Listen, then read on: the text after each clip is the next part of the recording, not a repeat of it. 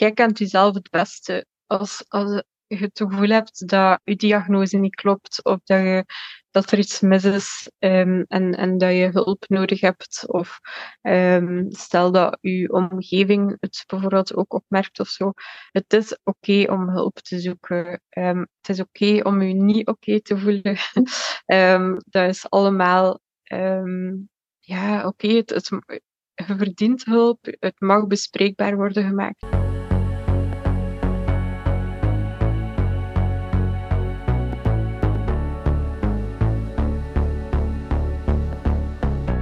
Hallo en welkom bij onze podcastaflevering van deze week.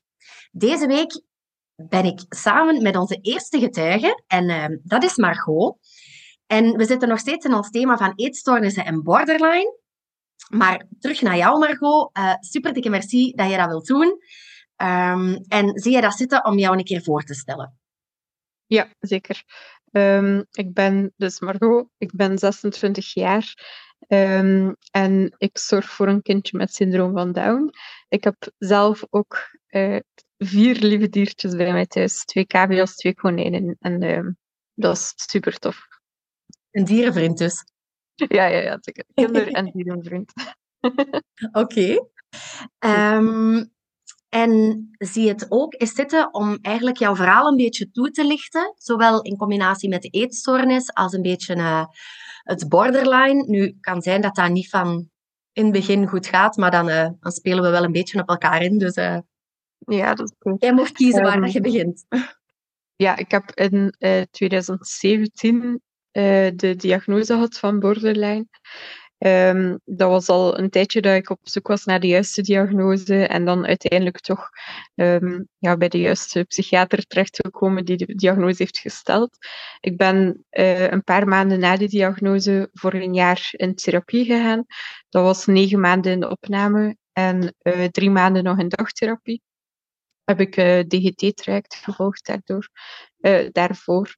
En um, een aantal jaar later in 2019 is ook de diagnose van binge eating disorder gesteld.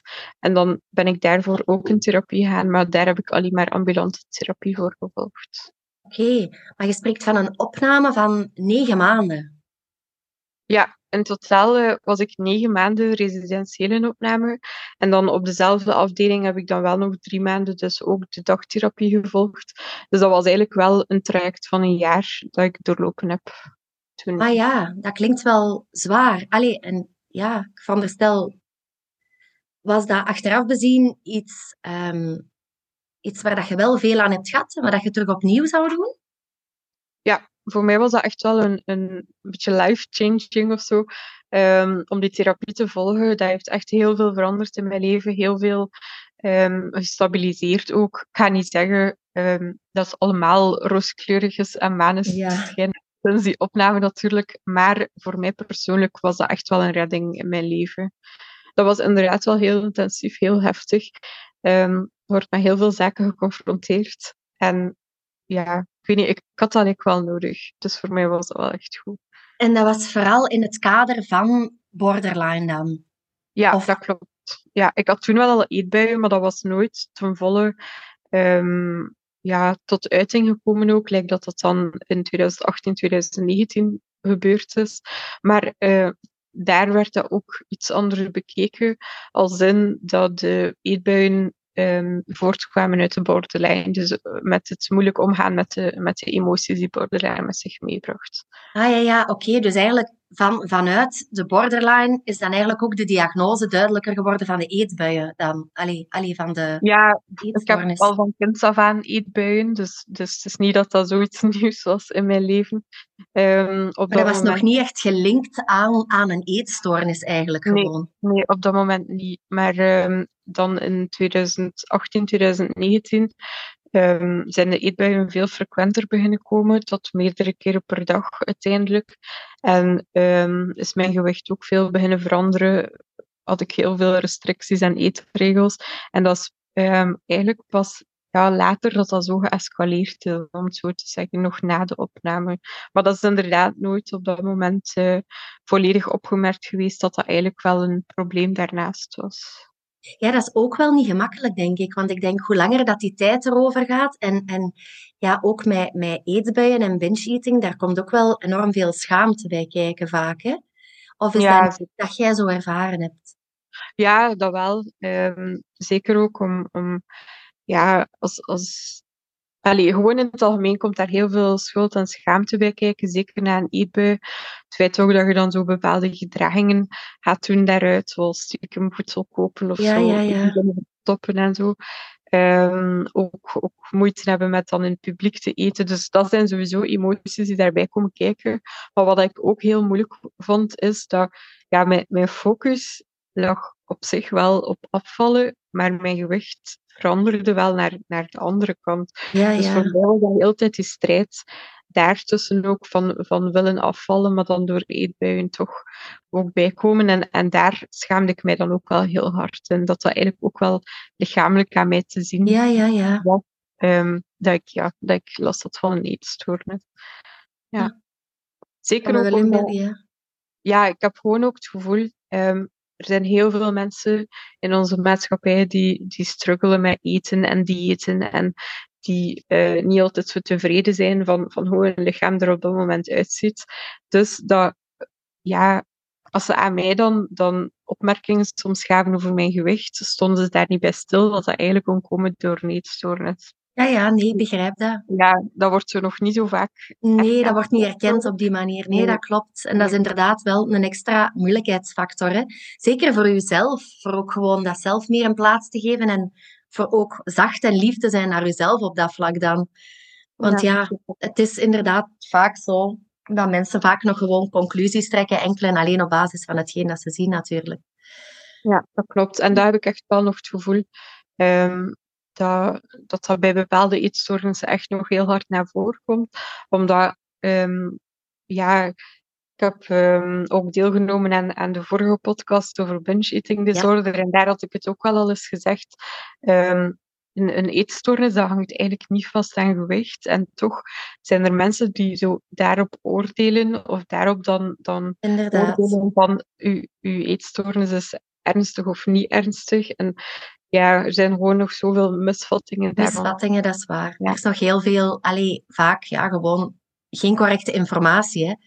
Nee, klopt. Mensen allee, ja, begrijpen het ook gewoon altijd nog niet goed. En inderdaad, op dat vlak, allee, zoals dat je dat daarnet ook zelf zei, ehm, voor mij was ook gewoon ehm, het eten was voor mij een manier om om te gaan met. Hè. Lekker als dat je zegt, een eetstoornis draait inderdaad niet allee, enkel om dat gewicht, dat draait om zoveel meer. Hè. Dat is een copingmechanisme. Dus op dat vlak is dat voor u ook wel iets dat je herkent, dat je zegt van binnen mijn borderline is inderdaad het eten wel een, een, een belangrijk gedragsvertoning, omdat ik dat echt wel gebruik om, om, de, om de kenmerken, ja, om, hetgeen, om de last dat ik ervaar van mijn borderline te doen zakken. Ja, ik denk wel dat dat echt wel een grote link heeft met elkaar, bij mij dan toch. Ehm, omdat ja, vanuit mijn borderline ervaar ik ook heel hevige emoties, die dan ook wel ja, moeilijk om, zijn om mee om te gaan. En van daaruit ontstonden dan ook heel vaak eetbuien. Maar langs de andere kant heb ik dan ook vanuit de borderline ehm evengoed problemen of, of ehm, ja, een kijk naar mijzelf, naar mijn lichaamsbeeld, naar wie dat ik ben, ehm, onzekerheid, al, al die dingen die komen ook voor in mijn eetstoornis. Dus dat overlapt heel hard. Ja. En dan is het soms ook wel moeilijk om een beetje te vinden van, ja, waar ga ik nu eerst op werken? Of kan ik de eetstoornis ja. apart zien of alleen apart zien? Want eigenlijk is het echt verweven met elkaar. Dus zou het in principe ja, tegelijkertijd moeten kunnen aangepakt worden, denk ik. En sommige dingen zijn dan toch... Het, het is gewoon zo... Het is verweven, maar sommige dingen hebben dan toch een aparte aanpak nodig. Dus het is Ah, eigenlijk ja, constant zoeken naar, eh, ja, naar wat er helpend kan zijn. Dus eh, altijd wel een beetje een zoektocht. Dat is niet gemakkelijk. Eh, Echt een extra uitdaging als ik het zo hoor. Heel Ja, veel ehm, aftasten en, en inderdaad proberen, maar dan bijsturen en dan vermoeiend. Klinkt mij dat ook wel. Ja, ja, ja het, is, het is vooral een beetje... ehm, ja, het is zo de kip of het ei, hè, wat, Ja, wat ja. eet. Ehm, en als ik dan ook ehm, denk aan ja, waar, waar ik in opgegroeid ben, bijvoorbeeld. Mijn mama die had vroeger de regel voor ons dat wij alleen maar op zaterdag uh, zo de extra's mochten eten. Dus, dus alles uh, zoals koekjes en chips en, en frisdrank en zo. Dat waren allemaal dingen die alleen op zaterdag mochten. Maar voor mij heeft dat eigenlijk het, het ja, omgekeerde effect gehad. Ze, ze, bedoeld, allee, ze had dat bedoeld om Um, ervoor een duidelijke regel te stellen ja, en dat, af te maken. Dat we ja. elke dag inderdaad um, allee, dat we een gezond eetpatroon gingen uh, aanhouden. Maar bij mij heeft dat eigenlijk het omgekeerde effect gehad. Dat ik dan op die zaterdagen ook heel erge eetbuien had.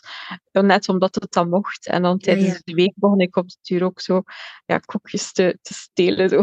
Stiekem, ja. Stiekem. Um, dus ja, ik denk dat er ook wel in de opvoeding wel, wel een heel aantal dingen terug te vinden zijn. Allee, opvoeding en maatschappij. En ja, ja. komt nooit gewoon alleen maar om controle te hebben of alleen maar om af te vallen of zoveel meer uh, stigma's. Nee, het is het tipje van een ijsberg. Ja, zeker. Met veel lagen er nog onder. Zeker. En als ik nu hè, naar de borderline kijk, hoe merk jij dat dat zich uit bij jou? Welke dingen herken jij daarvan? In jezelf, dat je zegt van... Um, je hebt al gesproken over inderdaad je hevige emoties, dat je soms echt wel enorm intens dingen kunt voelen. Um, ik veronderstel dat dat als een overspoeling kan aanvoelen. Dus zo wat, hoe dat zich voor jou eigenlijk uit? Ja, um, ik moet eerlijk zeggen, als ik de in onze therapie in de DGT kregen wij ook een infosessie over wat is borderline. En dan had je, denk dat negen kenmerken zijn of zo, waar dat je u kon herkennen. Ik herkende mij in alle negen. dus, um, ja, het, het, voelt wel alsof dat, um, ja, dat ik echt wel de juiste diagnose enerzijds heb gehad, maar de anderzijds ook wel met, met alle symptomen van borderline overeenkom. Dus wat dat het grootste Um, het grootste of wat, wat het meest uitwendige is dan, zijn die um, overweldigende emoties, inderdaad, de overspoeling. Het feit ook dat ik um, snel overprikkeld ben, bijvoorbeeld. Of um, ook had ik moeilijkheden in mijn relaties. Dat is dan vooral in liefdesrelaties. Was daar heel veel aantrekken en afstoten. Voel ik mij daar ook heel onzeker in, in relaties, waardoor ik altijd maar bevestiging nodig heb van zie mij toch nog graag? Of, of wil mij toch dat is dan dat aantrekken eigenlijk. Dat, je echt... dat aantrekken inderdaad. En, en het afstoten was dan vooral, um, ik heb dus ook last van bindings- en verlatingsangst. Um, en daardoor dacht ik dan altijd, ja, ik ga je eerst verlaten voordat jij mij kunt verlaten. Ja, ja, ja. Um, maar evengoed dan, dan die onzekerheid op vlak van lichaamsbeeld en um, ik had ook uh, ja, een aantal destructieve gedragingen, zoals dat ze dat zeggen, um, die gelukkig wel, wel uh, onder controle zijn ondertussen. Maar borderline uit zich echt gewoon op zoveel punten in je leven. Dat is echt uh, ja, soms heftig om mee om te gaan, hè, want het is iets dat, dat niet meer zal verdwijnen. Um, het kan stabiliseren en, en u, ja, dat je kan leren van hoe ermee om te gaan en je ja, betere wel. copingmechanismen ja, aanleren. Dat, ja, dat zeker wel, maar je kwetsbaarheid daarin gaat altijd blijven. blijven en, en dat vind ik wel, um, vond ik in het begin heel heftig om te horen. Dat dat, dat, dat iets was. Allee, ik vond het heel moeilijk om te accepteren dat dat iets was dat um, een kwetsbaarheid ging blijven in mijn leven. Ik begrijp dat wel. Ja, ik snap dat. Dat dat niet iets is, zo gezegd, gelijk een, eh, een gebroken been dat je kunt genezen. Maar dat dat echt wel iets is dat, ja, dat altijd aanwezig gaat zijn, maar dat je eigenlijk altijd alert voor moet zijn. Want ja, Dat, dat, dat, zorgt ook wel voor een extra aandacht dat je daaraan moet geven. Hè? Iets waar dat je inderdaad altijd uh, ja, toch ergens mee moet bezig zijn. Hè? Ja, en, um, want je sprak er net van DGT, dus hè, dat is de dialectische gedragstherapie. Dat klopt, hè? Ja. Um, dus dat is, allee, ja, jij hebt er wel goede ervaringen mee. Hè? Dus dat is iets dat typisch ontwikkeld is voor borderline. Dus ze passen dat ook heel veel toe voor mensen met borderline. Um, het wordt ook in andere settings zeker en vast ook wel gebruikt. Maar het is inderdaad typisch bij mensen met borderline dat ze DGT gaan geven. Hè? Dat klopt, hè? Ja, dat klopt. Ik, ik vond vooral voor mij dan persoonlijk heeft dat heel veel geholpen met de basis. Dus mijn, mijn uh, wortels verstevigen in de grond, om zo te zeggen. Um, mijn uh, leven is gestabiliseerd en, en, mijn emoties zijn eigenlijk ook wel um, minder heftig geworden, omdat ik echt wel tools heb geleerd om daar ook beter mee om te gaan. Um, dat lukt niet altijd, natuurlijk. Maar, maar in het algemeen heb ik echt wel het gevoel dat de DGT voor mij heel helpend is geweest. Um, maar op dit moment ben ik um, ja, een therapie aan het volgen voor een beetje de onderste laag. Dus ik heb bijvoorbeeld ook trauma meegemaakt. En dat zijn dingen dat voor mij een andere therapie nodig hebben, die wat meer therapie nodig hebben, die wat dieper erop ingaan. De, de vaardigheden die je hebt aangeleerd kunnen natuurlijk wel gebruiken om dan ook weer met die moeilijke emoties om te gaan die de nieuwe therapie met zich meebrengt. Maar voor mij is dat echt wel um, nodig om de combinatie te maken. Ja, maar ja, dat lijkt mij inderdaad ook. Ja, trauma is uiteindelijk nog alleen een ander aspect. Hè? Dus ja. ja. Maar dat is dan ook wel goed dat je die hulp neemt en dat je ze ook wel gevonden hebt. Was dat op zich moeilijk om de juiste hulp te vinden? Moeilijk, uh, ja en nee. Als in, um, nee, omdat ik al van kinds af aan eigenlijk bij de psycholoog en psychiater ga. Um, mijn papa heeft ook uh, de diagnose had van bipolaire stoornis toen ik acht jaar was. En sinds dan um, ja, ben ik al in contact gekomen met de kinderpsychiater. Dus voor mij was dat op zich niet moeilijk om de stap te zetten naar hulp. Maar de gepaste hulp vinden is wel moeilijker, vind ik. Omdat um, bij mij heeft het ook heel lang geduurd voordat ik de juiste diagnose had. Eenmaal dat dat in orde was, of dat ik de juiste diagnose had gekregen, um, ben ik dan wel snel bij de juiste personen terechtgekomen en, en doorverwezen naar mensen die daar echt in gespecialiseerd waren. Maar um, daarvoor is dat wel een heel lang traject geweest van trial en error. Lijkt mij ook wel helemaal niet makkelijk. Nee, dus, uh, ja, zoals bij de meeste dingen, uh, maar ook heel veel bij borderline en bij eetstoornissen, is er ook gewoon nog niet voldoende gepaste hulp te vinden. Zijn er heel lange wachtlijsten voor opnames of voor therapietrajecten. En ja, dan maakt het er natuurlijk niet makkelijker op. Hè. Um, nee, inderdaad. Want op het moment dat je echt hulp nodig hebt en dat je ja, aan de grond zit of even allee, geen uitweg niet meer ziet, ja, en als je dan inderdaad ja, even tegen die grens komt van, ja, ik vind de gepaste hulp niet of er zijn wachtlijsten, ja, dat is een enorm struikelblok. Hè? Ja, zeker. En, en um, verder, wat kan momenteel, allee, wat merk je allee, op de goede dagen dan, hè, de betere dagen, uh, wat merk je dat, dat helpt voor jou? Zijn er zo specifieke um, dingen die specifiek denk ik dat dat natuurlijk voor iedereen anders is. Anders is sowieso, ja. Van situatie tot situatie. Ik ga niet zeggen dat ik één ding heb dat ik weet dat helpt altijd. Maar wat dat voor mij gewoon een hele traject um, een van de meest helpende dingen um, waren is therapie volgen. Ik heb daar echt al, al heel veel aan gehad. En dat is ook een plek, um, ik ga ook al vijf jaar bij mijn psycholoog ondertussen, een plek waar dat ik weet dat ik alles mag en kan uiten. En dat voelt heel veilig en aangenaam aan. Maar als ik dan thuis ben, um, probeer ik gewoon ja, zaken te zoeken waar dat ik mij ook veilig in voel. Of, of dat mij kalmeert of zo op, op moeilijke momenten. Um, zoals mijn dieren bijvoorbeeld. of uh, de laatste tijd probeer ik mij ook wat meer creatief te uiten. Um, als ik een moeilijk moment heb. Um, om, om het te tekenen bijvoorbeeld, of met aquarelverf iets te doen. Maar ik denk echt wel um, ja, dat, dat je zelf een beetje moet zoeken wat helpend is. Maar echt op zoek gaan, ja. Ja, was het ook echt wel nodig om die, om die uh, gespecialiseerde hulp in mijn leven te roepen. Ja. ja, sowieso. Ik ben daar ook enorm voorstander van. Dat is belangrijk, want ja, het is niet gemakkelijk om er zelf uit te geraken. Hè? En om zelf de ontwarring in je hoofd te doen. Um, nee, zeker niet. En als je want je sprak daar net over, ik heb eerst nog, allee, ik heb eerst een verkeerde diagnose gehad.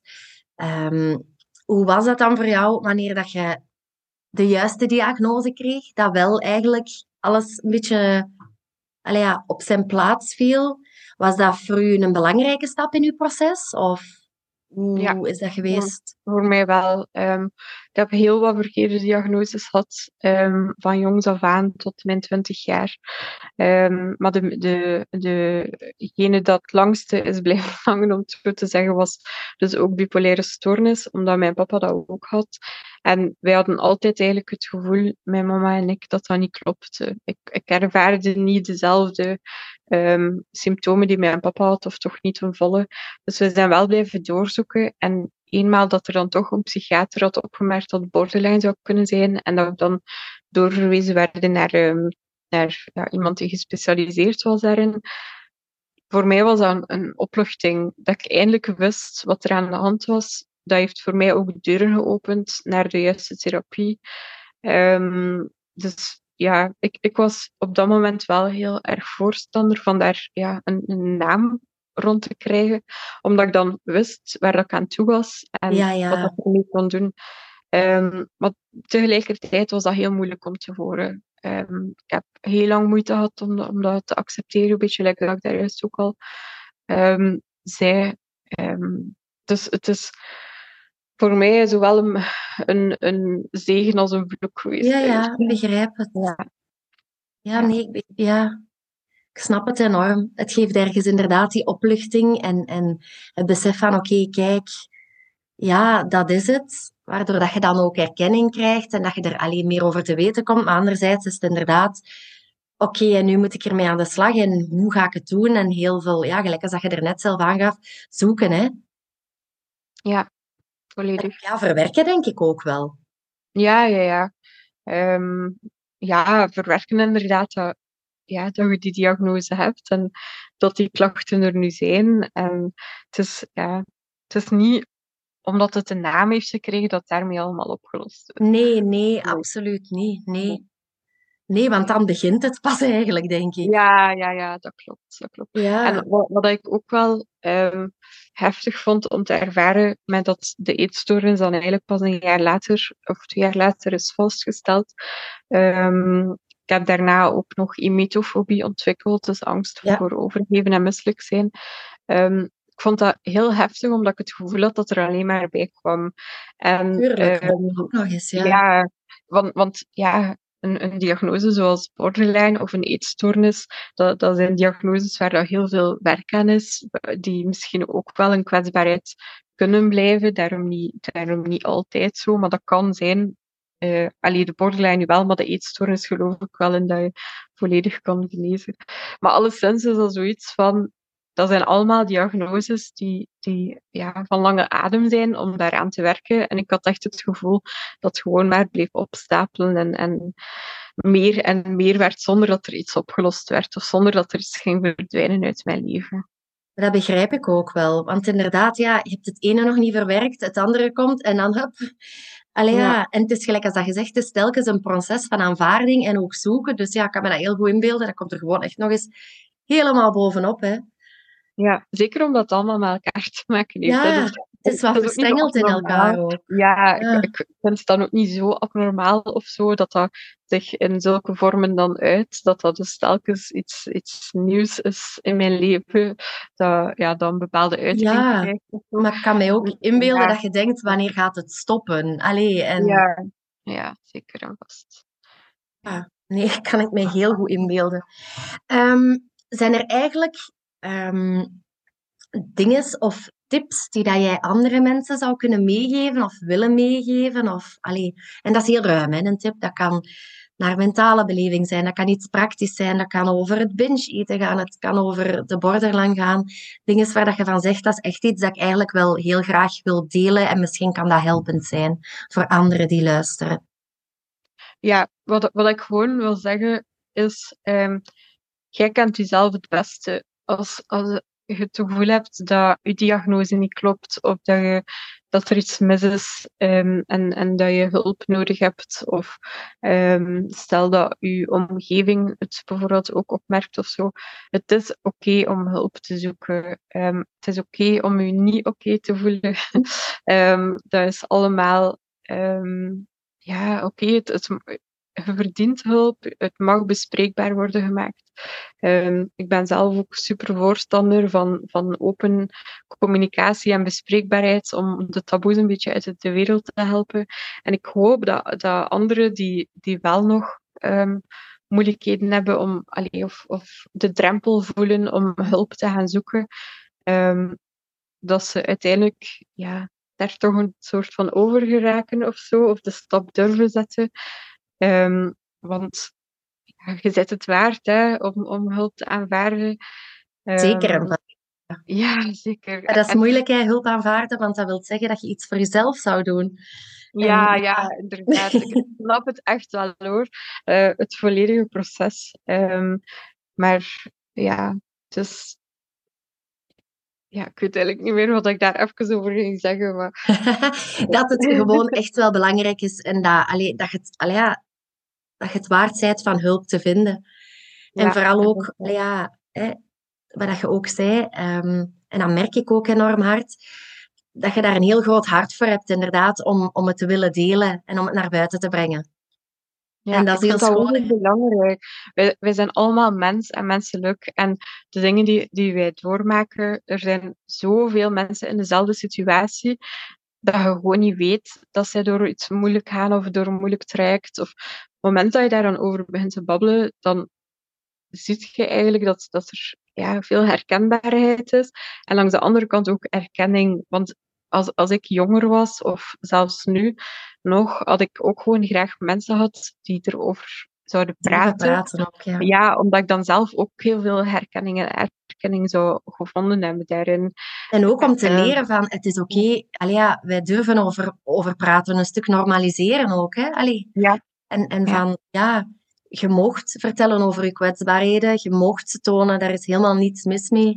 Nee, nee klopt. Dat, dat maakt u niet minder mooi of niet minder mens of, nee. of zoveel andere zaken die daaraan vasthangen. Het, het is net supermenselijk. Ja. ja, absoluut. En ik ben ook gewoon zelf iemand dat dat heel vaak herhaalt van ja, kwetsbaarheden kunnen een enorme kracht zijn ook op den duur. Ook al is dat wel vaak, eigenlijk als we er net ook zeiden van ja, het is altijd wel iets dat je moet in doog houden, maar je kunt er ook, allee, ik vind dat je het ook heel hard kunt omzetten naar je kracht. En ik vind dat jij dat ook vooral heel hard toont.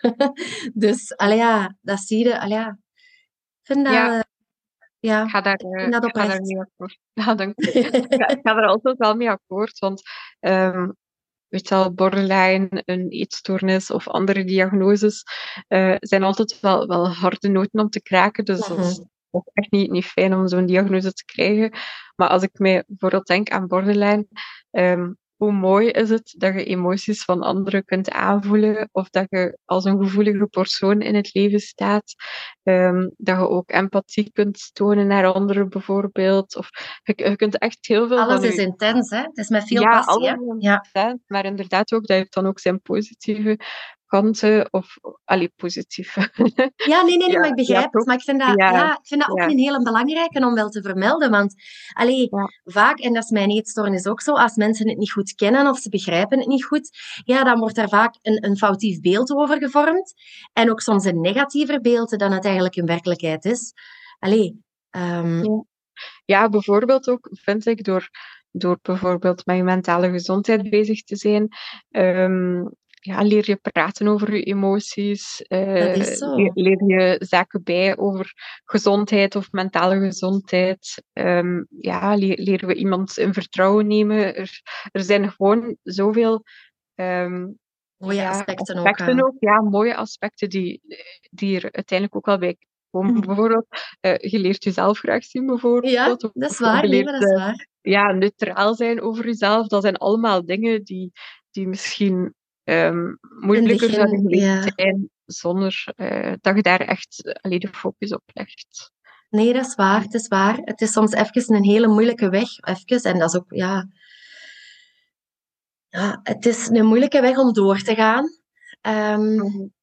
maar Ja. er zit een heel mooie keerzijde aan ook, hè, aan het verhaal. Gelijk als dat we dus inderdaad zeggen. En ook, ja, het is, het is in elk mensenleven zo, hè. Niet elke dag is, is, is hetzelfde, hè.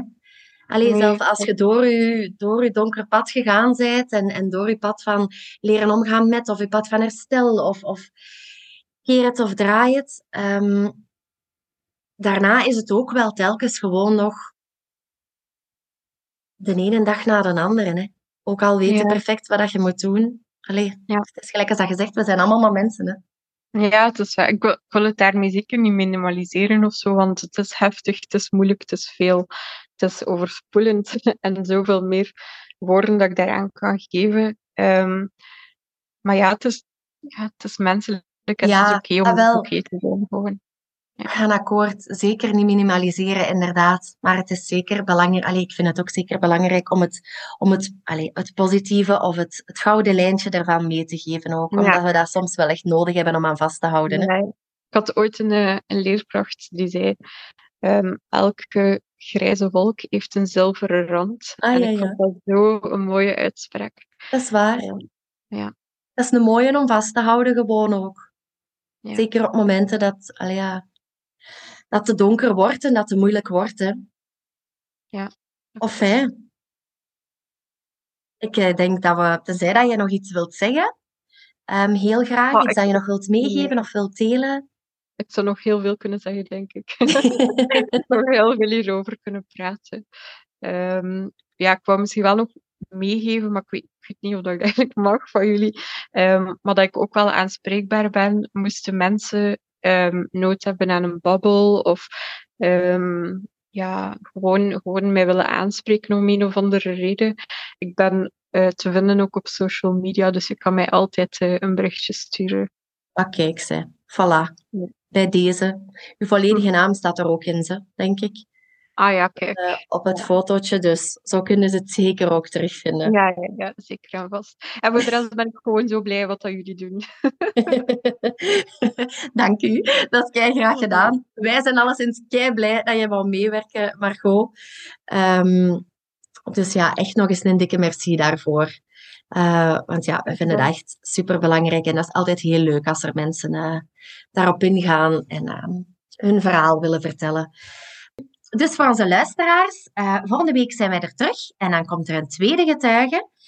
En ehm, nog altijd in onszelfde thema, dus ehm, eetstoornissen en borderline. Ehm, dus ja, hopelijk tot volgende week.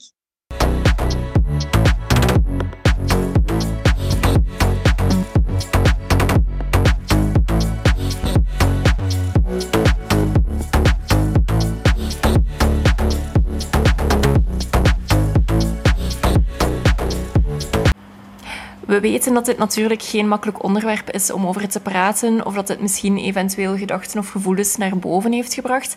En daarom willen we je echt eraan herinneren dat je ook ergens terecht kan. De mensen van AWEL staan eigenlijk altijd klaar om je verder te helpen. Het kan zijn een belletje of via de chat, maar je kan ook natuurlijk altijd bij ons terecht um, op de vrijdagavond als je vragen hebt of ergens mee zit. Dus je bent zeker niet alleen en vergeet dat ook niet.